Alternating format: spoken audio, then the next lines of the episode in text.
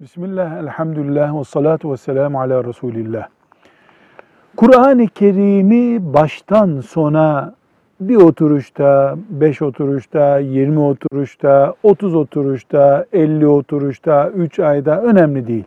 Fatiha'dan Nas suresine kadar Kur'an'ı bitirmeye hatim deriz. Hatim yapmak demek Allah'ın kitabını baştan sona okumakla şereflenmek. Böyle bir nimet sahibi olmak demektir. Hatim bittikten sonra Allah'ın razı olacağı bir iş yapılmış demektir. Hatimin özel bir duası gerekir mi? Hayır.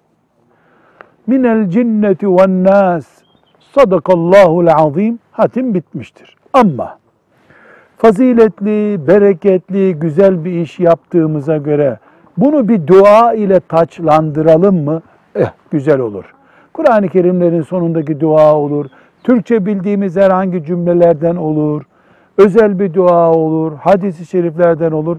Çeşidi önemli değil. Ya Rabbim bu Kur'an'ın okumayı bana nasip ettin. Sevabımı ziyade eyle. Ölmüşlerime rahmet eyle. Bana da ölünce rahmet eyle. Ana babama rahmet eyle. Günahlarımı mağfiret et der mümin. Neden? İyi bir ortam çünkü Kur'an-ı Kerim'i hatmetmek tıpkı cuma namazından çıkmak gibi bir şey. Ashab-ı kiramdan bazılarının hatim bitirdiği zaman çoluk çocuğunu toplayıp gelin çocuklar hatim bitirdim hazır dua ortamıdır dua edelim derlermiş.